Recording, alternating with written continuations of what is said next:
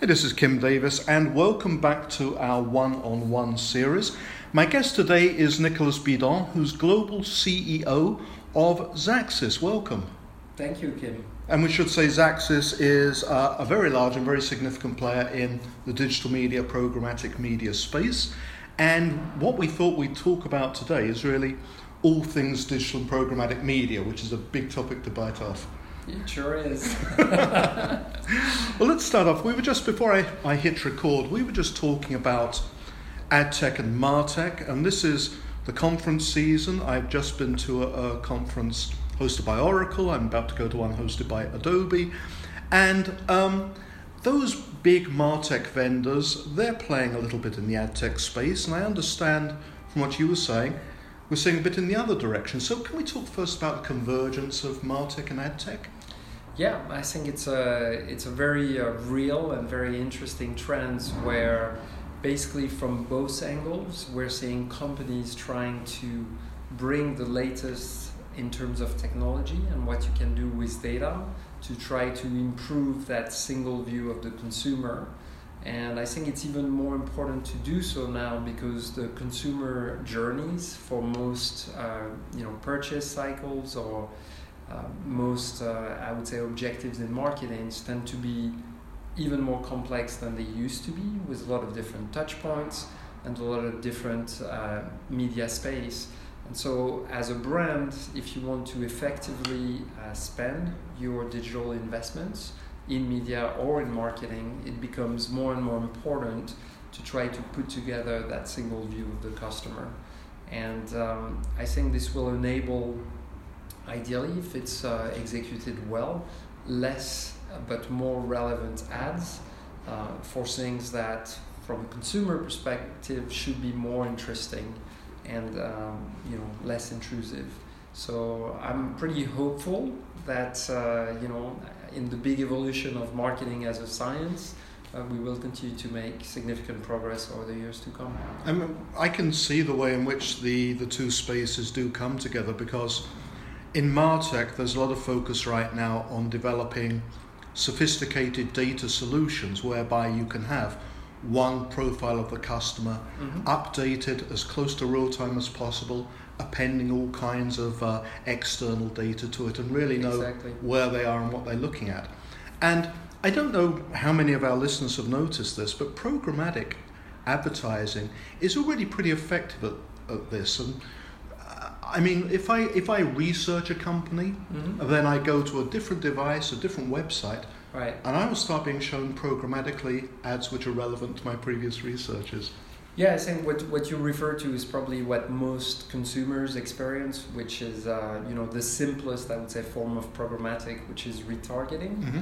and essentially, as you say, it's um, you know a, a brand trying to re-engage with you if they think you may have an interest in their services even though you may be in a totally different environment. Now, I think when it's done well, it's of course very effective and, and frankly can also bring value uh, to you as a consumer. But when it's done poorly, and unfortunately it's still yes. done quite poorly by a lot of players, um, you know, everybody has a horror story of that you know pair of shoes that they actually bought and that still chase them in, on the internet for the next 10 days mm-hmm. because somehow um, going back to your point on convergence, that particular brand didn't work in an integrated system, and therefore, um, even though you are now a paying customer of the brand, they're still wasting their marketing budget trying to uh, get you to buy. And I think that's exactly the kind of things that Xaxis we try to avoid is to, uh, you know, waste our clients' money by basically uh, engaging audiences that either aren't relevant or that have already completed whatever desired action the brand wanted. Right, so ideally, your transactional data, your point of sale data, purchase data is going to be talking in some way to your your advertising solution so you don't absolutely yeah and and there's very simple things again that that you know we do routinely for our clients but that we feel are not mainstream. And you know, mm-hmm. one of those is again, if you as a brand have a database, and most of them do, of your existing client, the easiest thing to do is to exclude those people from your Right. you know from your uh, media purchase right because most brands go towards marketing and media to get new clients Okay. and it's technically actually quite easy to do this right? You could have a, a pixel excluding your existing clients based on the, uh, the database that you have and yet a lot of companies don't do it. And i think it shows the, the potential uh, of these kind of technologies but uh, it shows also the the danger in a way of thinking that technologies like programmatic like martech are simple and that anyone can do a great job with them it still takes a lot of uh, you know expertise and a lot of knowledge in the space to leverage it to the fullest That, that, that, that's clear. And you mentioned retargeting as being kind of a traditional programmatic approach, mm-hmm. which just sowed a seed um, in my mind. Are we at the stage yet where we can do kind of predictive program programmatic? Like you know enough about that profile, that customer, you can actually predict what they're going to want to see in terms of ads. Yes, well, it, it's certainly uh, a direction in which we are going at Mhm. Xaxis, and we spent the last three years building um, a machine learning platform we called Copilot, Mm-hmm. which essentially um, tries to sift through you know the large uh, data sets that we have, either from our own historical campaigns or from uh, sometimes our clients' um, data, to really try to build models um, that are uh, meant to predict, to your point, you know, what is the likelihood of a particular prospect to do whatever action we're after. So, and again, that action could be, you know, booking a hotel room, completing a purchase, downloading a, a, a brochure for a new car, whatever it may be. And that's really interesting, I think, because um, what these kind of new technologies brings to the table is the ability to do this at a scale that was unsinkable for a human to do. And, and the reality is, again, back to those consumer journeys, which tend to be more and more complex Yes. with more and more data.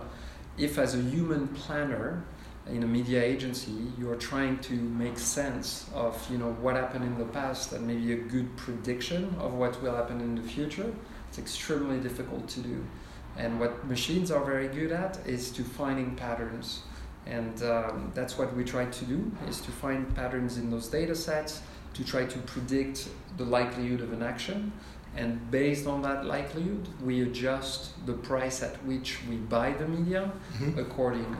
So if we think, you know, you're in the market to buy a car and, you know, we've seen you actually play with the car configurators on a couple of uh, occasions and, you know, we noticed that uh, you've been also uh, driving towards the vicinity of dealerships, etc. Yeah. and we have an opportunity to serve you a mobile ad to uh, to book a test drive, we're potentially willing to pay a lot of, um, I would say a lot of money, but uh, in comparison, Right. more than you know somebody who we either know nothing about or who clearly is not in the target audience for for you know test driving that particular car model.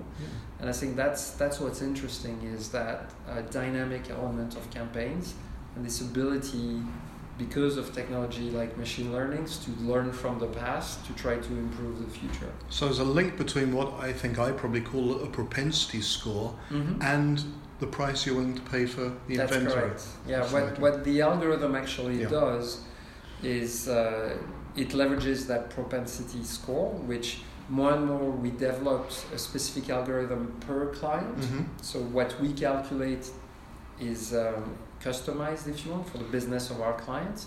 And based on that score, um, it modifies the bids for media in the auctions.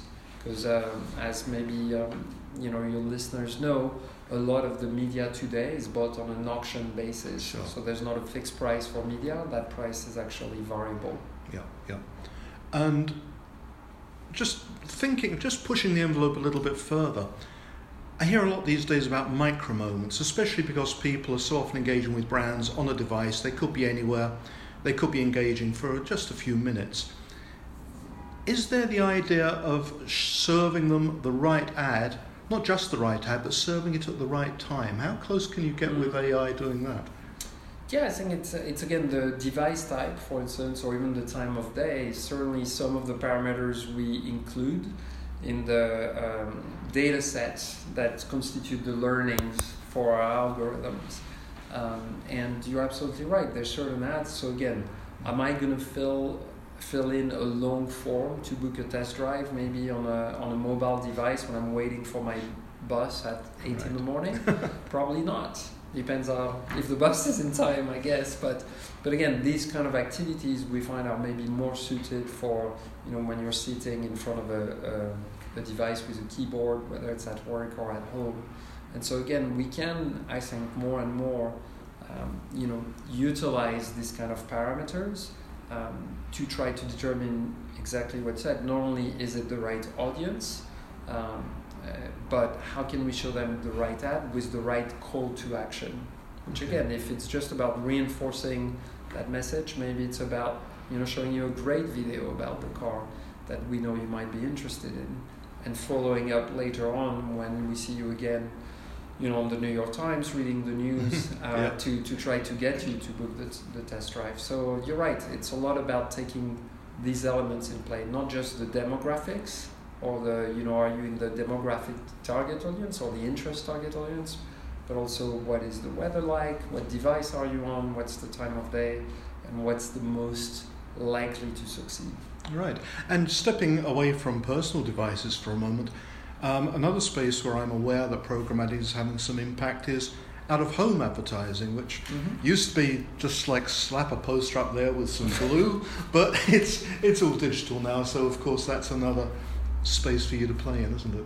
yeah it's a great uh, I, we think it's a very exciting nascent channel for programmatic and in um, you know in certain countries we've seen some of the major players in the space so a company like JC JCDecaux for instance who are Mhm. quite uh, prevalent in let's say the UK for instance really starting to invest massively in programmatically enabling the digital screen Right. um, that they have on out of uh, home and that could be again in the subways in you know in gyms outside on big digital screens in landmark places and the reason we think it's very interesting is because again you can use um, not only our data but also our clients data to uh, make better buys and make Mhm. those buys more efficient so simple use case let's say you want to you know buy the uh, an out of home campaign on digital screens for every screens which is within uh, let's say two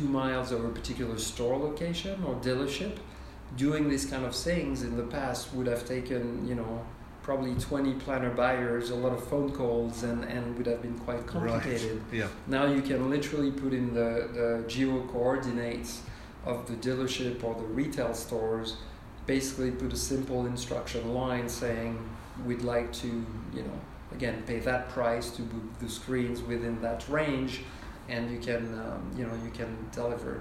So I think that that same power of transformation of programmatic, which is at the end of the day about automating Mhm. and about using data to make more efficient buys, is starting to come to um, new channels. Uh, out of home is one.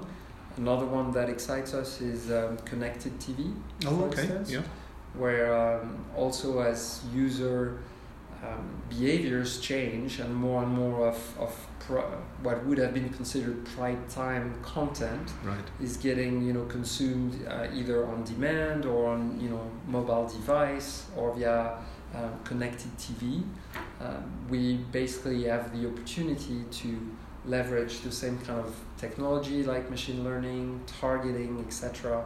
on this kind of bigger screens in the living room um, on this prime content, and that's that I think is going to be the what drives the next phase of growth for Mhm. programmatic. And as you say, if it's done well, then the consumer should be happy because they're being shown intelligent, relevant messages. Yes. Intelligent, I don't know, because often that's, uh, that's down to the creative. and some creatives are absolutely brilliant, and some others you're like, what were they thinking?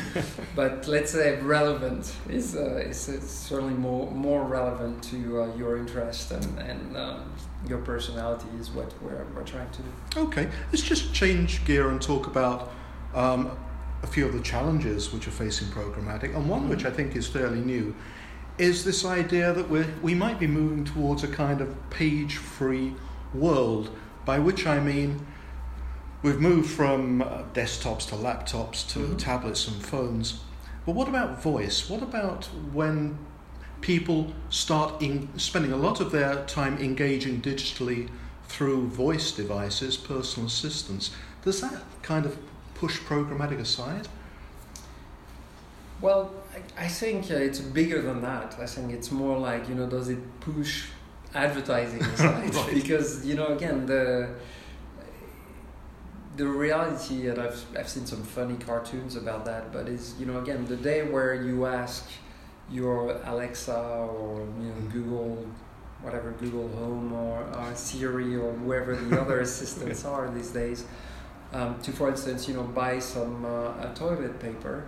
Um, again, either you will have the preferred brand and you'll say the brand, and the order will be directly placed on that. But if you're a new brand, or if you're a brand with maybe not the leading position in the market, uh, and just use the generic terms, the chances are that Amazon will have its own uh, potentially white label product Absolutely. that it will be more than happy to give to you. Yeah. And again, between you and I, you know, how many consumers really care about the brand of toilet paper they use? Right. And, and obviously, you know, saying that, um, there's billion dollar industries about branding toilet paper, so clearly there, there must be people who, yeah. who have a preference for that. But, but I think it shows again the challenge this will pose to marketers in general, which is when when it becomes transactional because of the voice driven and the, the intelligence assistant mm-hmm. and the connection to the fulfillment part of it um, you know how do you market to a robot? How do, how do you make sure as P&G or Kimberly Clark or whoever it may be Unilever then when somebody says hey I need soup uh, the soup that gets delivered is yours and not the competition. Right. Another challenge which um, perhaps isn't new, but it's uh, very high profile right now, is brand safety because, of course, if we're in an environment of programmatic buying, it's not a question of I am placing this ad on this page of this magazine. It's much can be much more unpredictable where your advertising ends up. And I must say, re- researching this, I've been absolutely astonished at the mainstream, family friendly brands I've seen with ads popping up in the most inappropriate circumstances. Mm. Is this something your clients are concerned about? Yeah, it's it's uh, certainly something our, our clients are very concerned about, and it's something we take great care and, and focus on. Um, I think you're right. If you're not careful, you can easily find yourself in places you don't want to be. But I want to point out that there are technical solutions mm-hmm. um, to make sure that this does not happen um, things like carefully curating uh, what we call in the industry a whitelist yes. of publishers, which is basically a positive list of determining exactly who you want to be serving on and nobody else. Or if you want to be a little wider in your approach, you can use blacklist, which is you know uh, basically a negation type of approach where you say you can be a little broader, but at least I do not want to be on this kind of domains or this kind of publication. You can also use specific keywords to mm-hmm. say, I do not want to be, um, you know, appearing on any article content about these particular topics. Because again, you know, you take the New York Times, great publication. I don't think anybody would say it's a brand safety issue to be on the New York Times. But the reality is, again, the New York Times do report about things like, you know, terrorism and plane crash and other things yeah. which brands do not want to appear against. And again, there are technical solutions to make sure that this doesn't happen. Um, so I think, you know, like everything, the, the, the misconception, I think, and I, I want, I want to be uh, uh, clear about this, is that programmatic is easy. Mm-hmm. And programmatic, and I think it's a very powerful technology uh, which which can give the power to a small brand and, and one individual in an agency or brand the ability to you know buy um, uh, publications uh, at scale across the entire world uh, and in real time, which is amazing. But again, if you don't do it well, you can also get your hands burned. That or fingers burned. that seems a perfect note to leave it on. Nicolas, thank you so much for joining us, giving us this overview of that space. Thank No, you. thank you, Kim.